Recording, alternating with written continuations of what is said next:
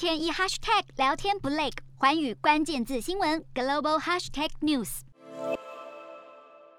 乌俄和谈的最新发展扑朔迷离。原先乌克兰谈判代表声明，乌俄两国总统有望直接对谈，没想到俄罗斯随即反驳，表示目前的谈判进展根本不足以让普丁和泽伦斯基会面。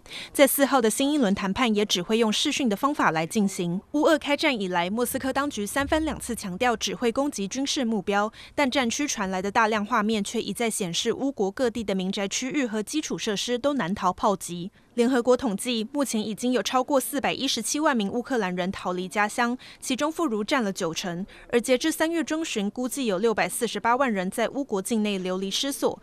这意味着，因为战火而无家可归的总人数已经超越了一千万人，相当于乌克兰四分之一的人口。面对这样的惨烈危机，乌克兰早已让步，同意不加入北约，保持中立，还声明不会持有核武，也拒绝让他国在境内设置军事基地。唯独在克里米亚和乌东两个地区的领土问题上，双方完全没有共识。俄罗斯代表更坦言，对乌俄协商的进展并不是很乐观。欢迎新闻刘倩文综合报道。